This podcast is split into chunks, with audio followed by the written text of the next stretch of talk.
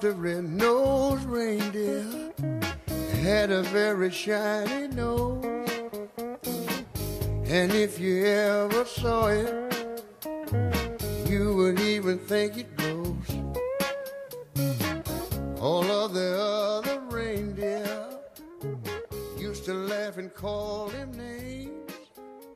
Hely, de itt páfrányoson! Hely, de remek lányok és legények vagyunk, hogy rá se füttyentünk esőre, sárra, szélre. Mi aztán igazán elmondhatjuk, hogy viharvertek vagyunk. Igaz ugyan, hogy kezd egy kicsit sok lenni a jóból, mert például akármilyen vidámak legyünk is, azon még mi sem tudunk mulatni, hogy lassacskán nincs több száraz ruhadarabunk. Az ember nem is hinné, mennyi vizet magába szív egy pár zokni, az ingek, szvetterek, nadrágok nem különben. Már úgy érezzük, hogy a bőrünk is megpenészedett. Minden cipőnk csupasár. Azt hiszem, itt páfrányoson egészen különleges összetételű a sár. Egyszerűen nyúlik és ragad, amellett olyan ocsmánya színe, mintha... Na, hagyjuk ezt. Már a széna is elveszítette költői széna illatát, az embernek az ázott macska jut eszébe róla. A koszról ne is beszéljünk. Mindenünk ragad, és mi mindenhez odaragadunk. Azt, hogy nem mosakodunk, valahogy még el tudnók viselni hálas pártai nevelésünknek. A gyerekek, nagy a gyanúm, akár egy hónapig is kibírnák mosakodás nélkül, és egyet se vinnyognának. De már feltűnően kezd látszani rajtuk a piszok. Szóval, Mit magyarázzak sokat? Egészen hirtelen egyik pillanatról a másikra megelégeltük a vándor életet. Az eső már nem a tetőn, hanem az idegeinken dobolt. És a kényelmetlenség, ha idáig mulatság volt, amin jól szórakoztunk, most hirtelen valóságos kényelmetlenséggé vált. Én például úgy éreztem, hogy ha még egy éjszakát kell töltenem ezen az ázott macska szagú padláson, akkor olyan ideges leszek, hogy attól az egész társaság megvadul mert az ideges emberben az az idegesítő, hogy őt minden idegesít, és ő mindenkit idegesít. És ha már egyszer felidegesítette azokat, akik a közelében idegeskednek, attól ő még idegesebb lesz, és ez így megy körbe-körbe, amíg... Vagy nem kell magyaráznom? Ismerik mások is ezt a körbe-körbét? Mikor tehát Érezni kezdtem az idegeimen az első borzolódást, mint ahogy a közelgő vihar előtt a tó tükrén végig söpör a menekülő szellő, akkor én hirtelen felálltam, bele is vertem a fejemet a tetőbe, aztán felkiáltottam. Elég volt, indulás haza fenyvesdre! Elég volt, kiáltottak fel valamennyien, kivéve persze Bogit és Krisztit, akik, ki tudja miért, hallatlanul vonzónak találták páfrányost. Nekünk azonban Elég volt belőle, és egyszerre leszakadt valamennyiünkről a magunkra erőszakolt vidámság. De még mennyire elég volt! A jókedv furcsa madár, vagy ide röppen magától a vállunkra, vagy hiába édesgetett kalitkába kényszeríteni éppenséggel nem lehet. Az elébb még tarkatollú pompájában énekelt, de amint rács mögé lököd, már is elfakul a tolla, megnémul, s végül szerte foszlik, semmivé lesz. Hurrá, indulunk! Tört ki megkönnyebbülten anyu. Pindur néni meg Vilmos atya azonnal csomagolni kezdtek, először kifacsarták a hátizsákot, a nedves ruhákat, aztán kiakasztottak mindent száradni, amitől aztán pillanatok alatt megint nedvesek lettek, mivel egész páfrányos cuppogott a lucsoktól. Azt hiszem, legokosabb lett volna az egész páfrányos fürdőt úgy, ahogy van kifacsarni. Voltak percek, amikor az ember arra gondolt, hogy egész páfrányosan a legszárazabb hely a kecsegés tó. Elegünk volt abból, hogy reggeltől reggelig hideg borogatásban üljünk, dideregjünk, álljunk, hurrá, indulunk! A lelkesedés egyre magasabbra hágott, újból megtanultunk nevetni önmagunkon, ami azt hiszem egyik a legbölcsebb dolgoknak a világon. SOS, mentsétek meg lelkeinket, verte ki a vészjelet mutató újabb ügykével Quintus, aztán rögtön utána közölte, hogy bár vérzik utánunk a szíve, de azért itt marad. Még fontos kutatni valója van a kecsegéstó fenekén, és soha ilyen jó alkalmat nem fog többé találni. Megfagysz, Quintus, hideg a víz. Várd meg, amíg ismét felmelegszik. Nem értesz hozzá, éppen az a jó, hogy hideg. Nem értem. Mit nem értesz? Amíg a víz hideg, addig nem merészkednek bele fürdőzők, tehát a tó élheti az életét, senki sem zavarja a tó lakóit, kivéve engem. De engem már kezdenek megszokni a halak. Egyik másik már oda úszik az orrom elé. biztosan beszélgetni, barátkozni szeretne velem. Sajnos még csak jelekkel érintkezhetünk. Szóval Quintus meg akar tanulni halnyelven. Hát lehet őt ilyesmiben megakadályozni?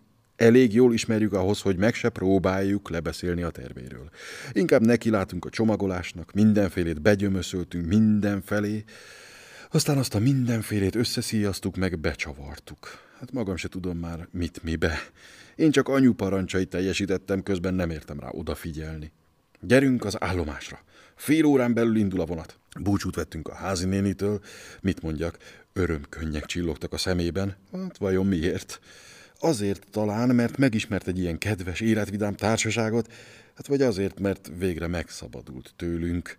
Vilmos atya, aki alaptermészeténél fogva derülátó, az első nézetet vallja, míg én, aki őnála sokkal mélyebbre hatoltam be az emberi lélekbe, bármire hajlandó volnék megesküdni, hogy amikor kiléptünk a kapun, a néni ördögűző igét mormolt, és egymás után többször keresztet vetett. Mi azonban már ezzel sem törődtünk, hanem kihívódatszal föltekintünk az égre, Páfrányosi eső, es, akinek akarsz, minket ugyan többé nem áztatsz, itt hagyunk. A páfrányosi eső erre nem felelt semmit, de azért persze megvoltak neki a maga tervei. Az ilyen fürdőhelyen működő esőknek végtelenül alattomos a természete. Nem hiszik? Hát akkor hallgassák meg, mi hogy jártunk. Tanúskodhatik mellettem anyu, Pindur néni, sőt még Vilmos atya is, már feltéve persze, ha az ő vallomását is hajlandóak elfogadni, mert róla közismert, hogy szereti a dolgokat eltúlozni. Ha például azt állítja, hogy legutóbb 50 méter magasságból lezuhant a repülőgépe, akkor az ember biztos lehet abban, hogy legfeljebb motorkerékpár defektet kapott, vagy esetleg zökkent egyet valami gödörben. A többi már az ő lázas fantáziájának a műve. Nem is haragszom érte. Az elefántnak ormánya van, a krokodilnak éles foga, Vilmos atya meg szeret nagyokat mondani. Ki-ki a természete szerint. De Bocsánat, most veszem észre, hogy megint a barátomat piszkálom, pedig nem is róla van szó, hanem az esőről, a páfrányosi esőről. Az ügy, hogy végre a tájra térjek, a következőképpen zajlott le. Egy. Gyerünk az állomásra, elég volt, napsütésre vágyunk. Kettő. Nekivágunk az állomás felé vezető útnak zuhogó esőben. Mire az állomásra érünk, az eső eláll. Három. Megváltjuk a vonatjegyet, a mocsok színű felhőkárpit világosodni kezd. Négy. Kiállunk vonatot várni, a hegyek fölött felszakadozik a köd. Öt. Befut a vonat, mély kéken felfénylik a nyugati látóhatár. Hat. Beszállunk a vonatba, a nap sütni kezd. Ezek után azt hiszem, már senki előtt sem kétséges, hogy odafönn, valami felhűgyi hivatalban figyeltek bennünket, és egyenesen páfrányos fölé irányították az összes rendelkezésükre álló felhőt, hogy az ország teljes esőmennyiségét ránk zúdítsák. Mikor látták, hogy ott hagyjuk a kecsegést, a macskaszagú szénapadlást, akkor ők is, már úgy értem azok ott a felhűgyi hivatalban, abba hagyták az egészet. Már nem volt érdemes. Mi meg újjá életbe zötyögtettük magunkat a vonattal újabb kalandok felé. Nem sajnáltunk mi semmit, csak Quintuszt. Hogy ennek is éppen most támad sürgős búvárkodhatnékja. Az utolsó kérése az volt, amikor a vonat már mozgásba jött, hogy simogassuk, olajozzuk és vigasztaljuk meg a drótkecskéjét, hogy hamarosan ő is megjön. Így tehát elárvultan, talanítva vonatoztunk fenyvest felé. Hogy mi minden történt velünk ezen a rövid úton, meg sem kísérlem elmesélni. Az olvasó már eléggé ismeri öcsit meg vilikét, hogy el tudja képzelni. Egészen bizonyos vagyok abban, hogy ha a nyaralás legelején vagyunk, bennünket is sokkal jobban felizgattak volna. De mióta útra keltünk, történt velünk egy és más, úgy, hogy már harcedzetten fogadtuk az öcsike és Vilike képében ránk zúduló sorscsapásokat. Így például a kalauzt mosolyogva nyugtattuk meg, hogy a vasúti jegyünknek feltétlenül meg kell lennie, csak elébb meg kell keressük, mivel a gyerekek jegyeldugósdit játszanak. A kalóz először úgy felfújta a bajuszát, mint egy mérges kandúr. Végül azonban mégsem vett fel büntetési jegyzőkönyvet, hanem türelmesen kivárta, amíg hideg, meleg, hideg módszerrel megtaláltuk az öcsi cipőjébe dugott jegyeket. Még abból sem lett baj, hogy Kriszti meg Bogi minden állomáson vizet kívántak, mert, mint mondták, epednek el a szomjúságtól. Ám bár azt hiszem nem a szomjúságtól, hanem a lelki bánattól epedeztek. Vilmos agya tehát hűségesen lelépett a vonatról minden állomáson, és már is hozta a termoszban a friss vizet. A lányok meg is kóstolták, és minden alkalommal nagy vita támad közöttük, hogy vajon rosszabb-e a víz, mint az előző állomás vize. Végül is megállapodtunk abban, hogy minél inkább távolodunk Páfrányostól, annál rosszabb a víz. Azt persze csak mi tudtuk Vilmos atyával, hogy mindig ugyanazt a vizet itták szegénykék, valódi páfrányosi forrásvizet, hol a termoszból, hol a kulacsból, mert Vilmos atyának volt esze, éppen csak lelépett a vagomból, és már is lépett vissza. Hát kényelmesebb ő annál, hogy sem az állomási kútig nyargaljon, ott tülekedjék, mikor a kulacsában ott kotyog a tiszta víz. De hát mindennél, úgy a víznél is a legfontosabb az illúzió. A lányok talán el sem hitték volna. Ja, persze, a páfrányosi vízhez hozzátartozik még valami más is. Ó, páfrányos, sóhajtották ábrándosan. A páfrányosi víz. És persze mi tudjuk, hogy ez a sóhaj nem is annyira víznek szól, mint inkább... Itt kénytelen voltam félbeszakítani a mondatomat. Ami itt következett volna, azt anyu és Pindur néni együttes akarattal törölték. Mit? kiáltottak rám. Te nyilvánosság elé teregetnéd a leányaink bizalmas ügyeit? Hát apa vagy te? Kinek mi köze ahhoz, hogy ezek a zsenge lelkű fiatal leányok miért sóhajtoznak a vonaton? Különben is. Hol van már a nyári Laci meg a másik, akinek a neve sem jut már az eszünkbe? A mi kis leányaink ismét szorgalmas és lelkiismeretes iskolás leánykák, akiknek csak a fél évi dolgozaton jár az eszük. Megértetted? Megértettem. Tehát maradjon ezen a helyen pusztán annyi, hogy a leánykák sóhajtoznak egészen addig, amíg este kilenc tájt meg nem érkezünk fenyvesd állomásra. Ez persze távolról sem jelentette azt, hogy egyúttal magára fenyvesdre is megérkeztünk, illetve távolról igaz, csak közelről nem, mert a vasútállomás ugyan az üdülőhely nevét viseli, de 12 kilométerre van magától fenyvestől. Tizenkét kilométer, de nem nekünk, jelentette ki Vilmos atya, miután leszálltunk a vonatról, és nem kis csodálkozással megállapítottuk, hogy mindannyian meg vagyunk, sőt, még a csomagjaink közül sem veszett el egy sem. Nem tizenkét kilométer? Hát mennyi? Gyanakodtam. Öt. Pontosabban öt és fél. Hát, hogy, hogy nem értem. Úgy, hogy rövidítünk. Aha, a hegyen keresztül. Ajjaj, megint mászni kell? Semmi, ajjaj, nagy főnök, a csomagot itt hagyjuk, úgyis csak szennyes van benne, majd szekeret küldünk, érte, mi meg sétálunk, mint a... Tudom, tudom, sétálunk, mint a földesurak, ezt már hallottam, de a földesurak inkább lovagoltak, vagy kocsikáztak. Válasz, főnök, mi a kellemesebb? Sétálsz szép kényelmesen a holdfénynél, csodálatos tájon, fenyőerdők és ruganyos havasi rétek között, vagy rázatod magad a szekérrel, ekkora kövek között, a sétálva egy óra, szekérre három óra, válasz az a szekér még a lelkedet is kirázza feltéve, persze, ha van lelked, de nincs, mert ha volna, akkor nem volna lelked, hogy elhagyd ezt a gyönyörű, holdfényes sétát. Az égen csillag, milliárdok, nagyfőnök, oda néz. Oda néztem, mármint az égre. Tényleg, mint a parancsszóra tennék, most gyúltak ki sorra a csillagok. Hogy pontosan milliárd volt-e, azt nem tudtam megszámolni, időm sem volt rá, de hogy nagyon sok volt, azt anyu is tanúsíthatja, ha nekem nem hisznek. Amellett a hold is készülődött a ma esti díszelőadásra, a fenyők mögött már is előre küldte néhány rejtélyes sugarát. Ah, ne legyünk tapló szívűek, gyerünk! Gyerünk! Sóhajtottam tehát megadással, de Vilmos atya, legalább tudod az utat? Vilmos atya könnyedén fölnevetett. de ne, gyerekeskedjünk, főnök! Hát a tenyeremet nem ismerem úgy, mint ezt a vidéket. Látod amott azt a sötét foltot? Az a viharos csúcsa, amott meg arra lejjebb. Nem jobbra főnök, hanem balra. Jesszus Mária, hogy lehet valaki ilyen vaksi? Ott lejjebb, na, az a morgó. Most már látod? Hát persze semmit sem láttam, de az atyus úgy rám förmet, hogy inkább rábólintottam csak, hogy ne szidjon tovább. Elsétálunk ezen az ösvényen, ezen ni. Szépen elindulunk, felkanyarodunk arra az erdő mögé, vég a hegyháton, és már ott is vagyunk. Elép, persze, bevágunk egy jó kis vacsorát, szalonnát sütünk. Hát ahogy mondta, úgy is lett.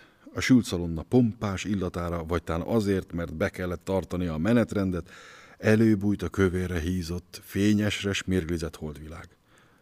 Indulhatunk, itottuk fel szalonna zsírral az utolsó darab kenyeret, ittunk rá friss forrásvizet, ott fakadt az állomáson túl a zöldre mohosodott sziklaoldalból, aztán nekivágtunk annak a bizonyos ösvénynek, amely Vilmos atya állítása szerint egyenesen fenyvesdnek vezet. A hold közben lelkiismeretesen felmászott az égre, hogy megvilágítsa az utunkat. Amint kikerültünk az állomás bágyat, sárga villanyfényéből, egyszerre körülfogott bennünket a nyár éjszaka csodája. De az aztán igazi díszelőadás volt. Olyan, hogy az már nem közönséges a fenyők csúcsán csillogó ezüsttel, harmad cseppekben sziporkázó csillagporral, boldog csönddel, némán a lábunk alá simuló bársonytűvel, a menta messzire elcsavargó illatával, távoli vizek csörgedezésével, titkos szárnyak suhogásával.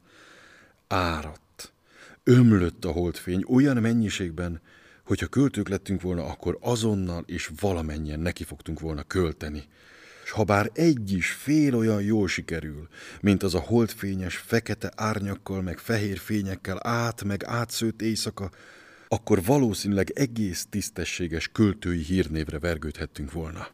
Így csak magunkba elmerülten lépkedtünk a füvek, fák és titokzatos fények között. Olyan éjszaka volt ez, hogy mit is mondjak, még öcsi és a jó kis Vilike is hallgatott. Csodálatos és békességes volt minden egészen addig, amíg be nem kanyarodtunk a második, illetve harmadik hegyhát mögé. Vagyis a vita abból keletkezett tulajdonképpen, hogy második-e vagy harmadik.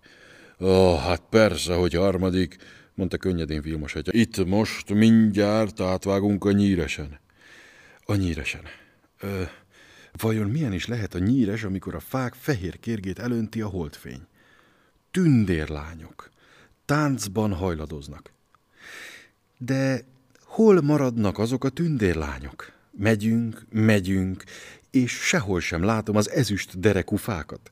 Előttünk sötét lyuk, vagy szakadék, vagy mi. Na most valami kökényesbe botlottunk. Ajjú, hogy szúr! Hiszen ezek boszorkák, nem tündérlányok. Megyünk, Megyünk, megyünk, és mivel már kigyönyörködtük magunkat, és a lelkünk csordulásig megtelt a hold, a havasok, a harmat, meg mit tudom én, miféle éjszakai szépségek bámulásával, most egyszerre valami egyébre vágyunk. Ez éppen úgy van, mint amikor az ember csípős mustárt ken a sonkára. Nos, ha másra vágytunk, akkor meg is kaptuk. Pindur néni, aki valamennyiünk közül a leggyanakvóbb, már legalábbis ha Vilmos atyáról van szó, egyszerre csak megáll, és így szól az éjszakánál is sötétebb hangon. Atyus, eltévedtünk. Vilmos atya hallgat. Néz előre, néz hátra, fel a holdra, meg azokra a sziporkázó csillagokra, mintha ezek alapján próbálna tájékozódni, pedig fogadni mernék. Még a nagy medvét sem tudja megkülönböztetni a fiastyúktól. Hallgat, nézelődik egy darabig, aztán félénken megjegyzi. Úgy gondolod, szívem? Nem gondolom, tudom. Persze, hogy eltévedtünk, nem is lehet ez másként, ha az ember rátok bízza magát. Hát mármint ugye ránk férfiakra. Mi férfiak, öcsi, Vilike, Vilmos atya, meg jó magam, egy csoportba verődtünk, mint egy junyáj, melyet vérengző farkas kerülget. Hát dehogy farkas, farkasok. Hát nem is farkasok, valami sokkal veszedelmesebb és vérengzőbb, sokkal félelmesebb. Négy nő áll szembe velünk. Csupa szemrehányás mind a négy. Elbolondítottuk, becsaptuk, és félrevezettük őket. Kiderül, hogy Vilmos atya, mert persze ő a főbűnös, a jobb kezét sem tudja megkülönböztetni a baltól továbbá, hogy Vilmos atya hitte morgónak, illetve fordítva, és mi most nem közeledünk fenyveshez, hanem éppen ellenkezőleg távolodunk tőle. A szigorú és pontos bogi lelkileg összeroppant és sírni kezdett, ami persze még inkább felizgatta az asszonyokat úgy, hogy egyre újabb részletekkel egészítették ki a körképet, amit a mujaságunkról és tökéletlenségünkről rajzoltak. Végül az is kiderült, hogy itt fogunk elveszni az erdőben. Éhen halunk, széttépnek az éhes fenevadak, de még az is lehet, hogy megfagyunk. Az egyetlen fenevad a közelben egy bagoly tágra meresztett szemmel, látható részvétel figyelt bennünket, aztán besuhant a fák sűrűjébe. Biztosan egy bagoly családapa volt. Hey, de jó volna, ha most szányra kelhetnénk mi is, vagy ha legalább megmernők kérdezni a négy felpaprikázott nőtől, hogyan képzelik a megfogyást július kellős közepén, amikor most tova éjfél fele is húsz fok a meleg. De hát lehet itt szólni. Én ugyan megpróbáltam, Nézzétek, asszonyok, az ég csillag milliárdjait. Nem folytathattam. A felháborodásnak olyan vihara zúdult rám. Te ne csillag milliárdokkal törődj, hanem azzal, hogy megmeneküljünk innen. Hát belevisztek a bajba, aztán csillagokról szavaltok, ezt már ismerjük. Helyes. Akkor tanácskozzunk. Tanácsolom én, teljesen tanácstalanul. Te mit mondasz, Vilmos atya? Vallatja párját Pindur néni. Arra. Mutat vaktában az egyik irányba az atyus. Akkor biztosan pont az ellenkező irány a helyes. Erre vezényel Pindur néni, és apró lábaival ám döngő léptekkel neki vág a bozótnak. Anyu azonban megállítja. Ő úgy véli, hogy sem erre, sem arra, hanem amarra. Kriszti szerint viszont se erre, se arra, se amarra, hanem inkább emerre. Folytassam? Nem. Nem folytatom. Az egyetlen bölcsember természetesen én voltam, aki letelepettem egy fatönkre, és néztem, néztem a csillagokat, a holdfényben fürdő, messzire elhullámzó fenyőrengeteget, és a lelkem csordulásig megtelt mindenféle költői gondolattal. El se hinnék, milyen jónak, tisztának képzeli magát ilyenkor az ember. Olyan fenkölt és nagy gondolataim támadtak, hogy lehunytam a szemem, és... Nézzétek, elaludt. Hát belevisz bennünket a slamasztikába, aztán elalszik. Én? Én, hát már hogy aludtam volna? Ugyan hallgass, még horkoltál is. Tessék. Az ember azon igyekszik, hogy mindenféle világmentő, nagyszerű gondolatok jussanak eszébe, és ezért a hála. Ezen túl csak a totó szelvényemen gondolkozom. Ezek vagytok ti, hallom az anyu hangját. Hát meg kell mondanom, nagyon vészjóslóan hangzott. Félrehívtam tehát Vilmos atyát. Mégis, uh, merre menjünk, atyus? Fogalmam sincs. Ki az ördög ismeri ki magát ennyi egyforma hegy között? Na, de mégis most mi lesz most? Ha én tudnám, illetve tudom, Pindur összeszid. Hát meg is érdemled, de azon kívül, azon kívül. Nézd, van itt valamiféle út. Út. Út. Aha, út. De, de hová vezet? Ja, valahová, majd csak elvezet. Eljutunk valahová, ott megmondják, hol vagyunk, aztán majd csak elvergődünk fenyvesdre, ha nem ma, hát holnap. Feltéve persze, ha közben fel nem falnak az éhes vaddisznók, vagy meg nem fagyunk, tettem hozzá mérgesen. De amikor legnagyobb a baj, akkor jön a segítség. Ebben a percben ugyanis a messzeségből diadalmas, harci ordítás hallatszott. Nem. Nem, nem öcsi ordított, és nem is a jó kis vilike. Nem éhes farkasok vagy éhes vaddisznók ordítottak, hanem igenis a bölcs Salamon és délceg párja a gömbölyded mancika. Válaszként a daliás iára, Felordított a két fiú, és úsgyi már is rohantak a szamárordítás irányába. Eltelik egy perc, el kettő, aztán szapora patakopogás hallatszik, és megjelenik a csacsi háton a két fiú. Egyenesen odaügetnek Vilmos atya a főparancsnok elé. Mi az, Salamon, ti is eltévedtetek? Te, hogy tévedtek, itt vagyunk a villa mögött. Tessék. Itt, hát, csak le kell menni azon az úton, jelenti öcsi. Körülnézünk, álmélkodunk, és egyszerre csak derengeni kezd előttünk, Ötven lépés vagy még annyi sem kell ahhoz, hogy meglássuk az üdülőházat. A fenyők között lapul, s az ablakok a rajtuk tükröződő holdfényben úgy sziporkáznak, mintha odabent tündérbált tartanának, pedig csak a nyaralók alusznak, és tudomást sem vesznek a holdról. Hát persze, hogy a holdfény bolondított el, nagynak mutatta a kicsit, kicsinek a nagyot. A holdfény csinál ilyen tréfát az emberekkel. Később ugyan Vilmos atya igyekezett úgy feltüntetni az egészet, mintha ő mindvégig tisztában lett volna azzal, hol vagyunk, és csak múlatott a mi kétségbeesésünkön. Hát persze, ennek a mesének senki sem hitt. Talán még ő maga sem. You know.